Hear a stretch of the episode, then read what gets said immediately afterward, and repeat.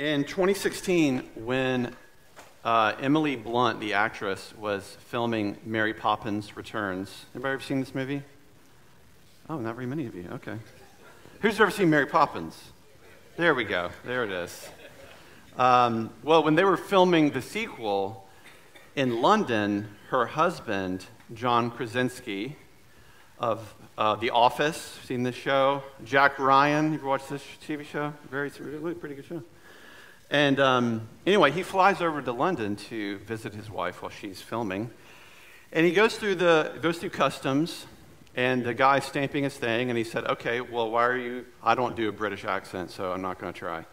But why are you visiting uh, England? And he said, Well, my wife uh, is, is an actress. And he said, Oh, yeah, what about you? Are, are you an actor? And he said, Yeah, well, yeah, I'm an actor. Oh, really? What have I seen? Would I have seen you in any, anything? Well, we did. We have an American version of The Office that started in the, in the UK, and um, the British guy said, "Oh yeah, I like our version better than yours." and he's like, "Oh, all right." Um, so who's your wife? Uh, her name's Emily Blunt. At, he said, "You're married to Emily Blunt." yeah. You. She married you. Stamped it. Get out of here. But when they were filming um, Mary Poppins, the actress there, she, you take the picture off. They're, they're making us feel bad about ourselves because they're so beautiful. Uh, when they were filming it, she said, "I didn't want to watch the old movie with, um, you know, Dick Van Dyke, and I didn't, I didn't want to, that to color my, my performance. So I just wanted it to be um, through the book. And that there was something about that character that she's so whimsical and, and beautiful and obviously talented. She can tap dance with penguins and things like that. Um, and there's something about her that is so like otherworldly. Like that character shows other people what's actually real and lifts up the reality around her and what's possible. And what's interesting, if you notice about Mary Poppins, the way she enters is always the way she leaves, right? Heels together like this and an umbrella, right? She comes floating down, and there's always wind. That's the telltale sign. Uh, she always arrives and leaves in the same way. Sorry, spoiler alert. I didn't mean to spoil it. Mary Poppins returns for you. Um, very good movie. But when we talk about Jesus, he didn't arrive like you would expect the Son of God to arrive, right? He, he didn't come through the clouds uh, in that way. He came through the, the womb of a woman, like we all have, except, of course, through the womb of a virgin, so that he could be a perfect, spotless lamb for the sins of the world, like the book of Hebrews would, would write about. And how Jesus would leave the earth is similar to how we will get off this planet, but not exactly the same. For example, when you and I eventually pass away, um, spoiler alert for those of us in the room, uh, when you're a teenager and you're in your 20s, you think, what? No, never. Sorry, that's going to happen one day. When you and I leave this earth, uh, the Christian understanding, the creedal scriptural understanding, is that your soul is immediately in the presence of God. And that at a later time, well, we would consider it later. It all could be simultaneous, really, because God's outside of time. Anyway, don't mean to lead you down that um, rabbit hole. But at a later date in time, the body is then resurrected, right? This is how the manner which we've always understood the afterlife. Again, it could all happen simultaneously as well. But Jesus, on the other hand, when he died, and he did completely die, he didn't leave the earth immediately, did he? He stayed here for 40 days in a glorified, resurrected body, appearing, disappearing, greeting people. Uh, as Paul writes about in 1 Corinthians 15, he's writing about what he experienced.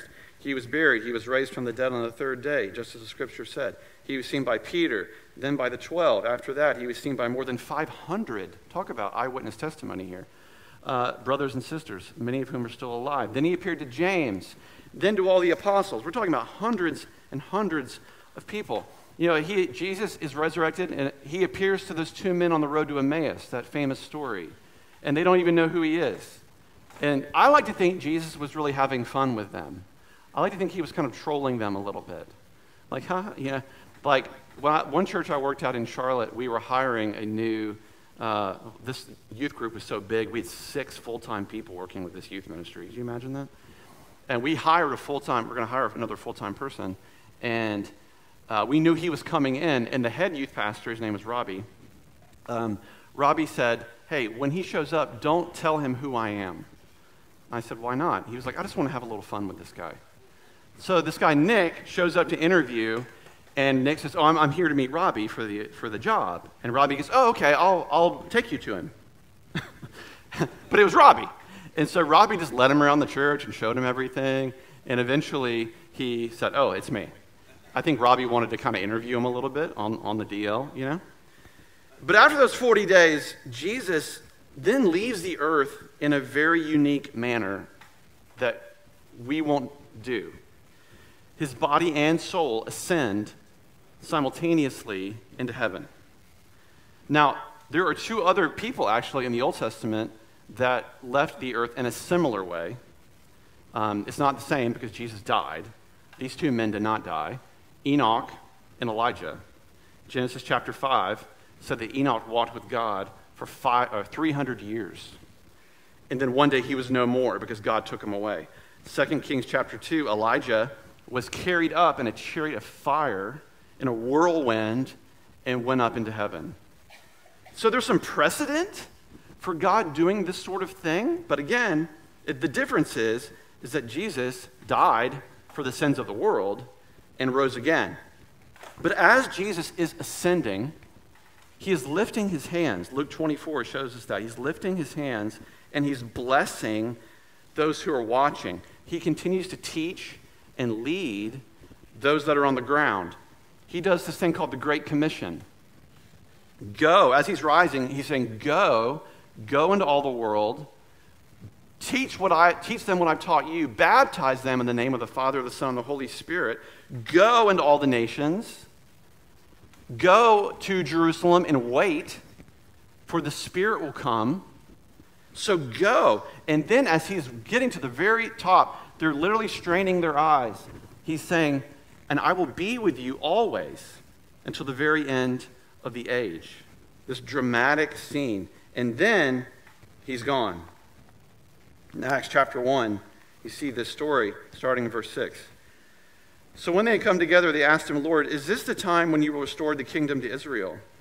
He replied, It is not for you to know the times or periods that the Father has set by his own authority, but you will receive power when the Holy Spirit has come upon you, and you will be my witnesses in Jerusalem and all Judea and Samaria and to the ends of the earth. When he said this, as they were watching, he was lifted up, and a cloud took him out of their sight. While he was going, they were gazing up toward heaven Suddenly, two men in white robes stood by them. They said, Men of Galilee, why do you stand looking up toward heaven? This Jesus, who has been taken up from you into heaven, will come in the same way as you saw him go into heaven. It's interesting. Jesus commands them to go. Go. You just get a piece of that, but other gospels give you the bigger picture of the Great Commission. Go. What are they doing? Are they going? No. They're doing what I would do, what you would do. Stand there squinting. Squinting. Oh, I think I can still see him. Oh, it's a bird. Oh, did you get that on video? Right? Did you just see that? Like this amazing experience. He says, Go!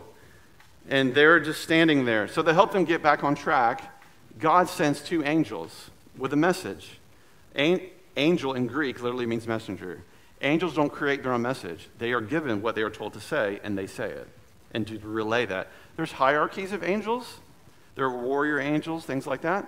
But these are messengers. There's a lot of them. So the Bible tells us there are millions and millions and millions of them.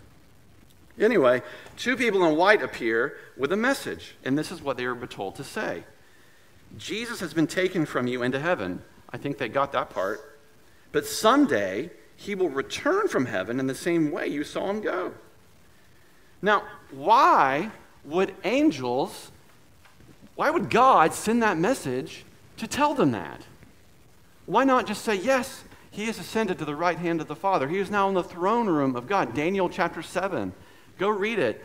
It's, I, it is, John Wesley too believed, it is what happened immediately after this event. He ascends into the throne room, and the Father bestows on the Son all honor and authority and power. And Satan shows up actually in this courtroom as well, and he is deposed in that moment as well. He is uh, cast down in that moment. It's pretty fascinating. So, but why would the angels have to be given this message that he will return, knowing full well those men and women on the ground would not be alive to witness his return? This was over 2,000 years ago. There's a couple of reasons, I think. For one, just because hope. Our God is a God of hope. He is continually one that wants to point us toward a bright future, to let them know, and us know today, that He is not gone forever. He is not, He will return in the manner in which you saw Him leave. Second is justice, that God will return. God is a God of ultimate justice. Just as there is justice on earth, as flawed as it is, there is perfect justice in the spiritual world. And our God is a God of justice, and He will recur- return as a conquering king and judge. And third is faithful, that God is faithful. He follows through every time on everything he promises, and that he will f- be faithful with this promise as well. Now, if you hear all of this, that we're talking about a Jewish rabbi that was crucified, buried, resurrected, and then ascended into heaven, and you're telling me that that crucified rabbi is now Lord, well, he always was Lord, but he is the ascended Lord of the universe. Somebody out there is going, that seems a lot to swallow. That sounds like a whole, I don't know if I can wrap my mind around that. But is it so far fetched? Hear me out. I know some of you are already convinced. That's great. But if, if you could see what happens when you pray, you would never cease to pray. Yeah? If you saw what was happening in the Spirit when you prayed, you would never cease to pray. If you could see the reality of the spiritual ecosystem around all of us all the time, it would blow your mind. It would, you, we couldn't take it in, honestly. I think a lot of what we experience in life is 90% spiritual and 10% physical. Just because you can't see it, it doesn't mean it's not there. The life, death, resurrection, and ascension, a very important part that gets left out too much, the ascension of Jesus is the full culmination of the salvation work of God. The big part of that is that it all forces us to recast how you view life on this planet. Because his perspective is so much bigger than ours. His perspective is of two worlds, all worlds, all realities, all dimensions. So his words in life, that this, this account of Jesus and his life and his resurrection, his ascension, all of it, it can seem so fantastic and revolutionary because we live maybe 60 or 70, 80 years on a rock filled with trees and air and water, and it seems like a, too much to handle because we're mortal. But his story, his life, calls us to raise our vision upward and to realize there are worlds and realities that we simply cannot detect, that He is fully aware of. Think about it this way all the healings Jesus did, I've heard it said that those are supernatural events in a natural world. I challenge that. I think His healings are the most truly natural thing that's ever happened in this world. Our world is the one that is unnatural, that is bent, that is broken, that is demonized, that is fallen, that knows what we ought to do, but we don't do it. He is the realest of the real. Everything he did and said is the real world. You hear what I'm saying? It is we who are foreign. We are not the center of the universe. Because sinners tend, tend to think everything should revolve around me. No, God is the center of all that is. He is the standard. Yes? Not me or you, not my opinions. He is the center of it all. In the same way, Jesus' trust in Christ is not some unnatural, blind, naive optimism. Faith is the most reasonable or natural choice in an unnatural world. For it is the unseen things of life that give our life the most meaning. Isn't that true?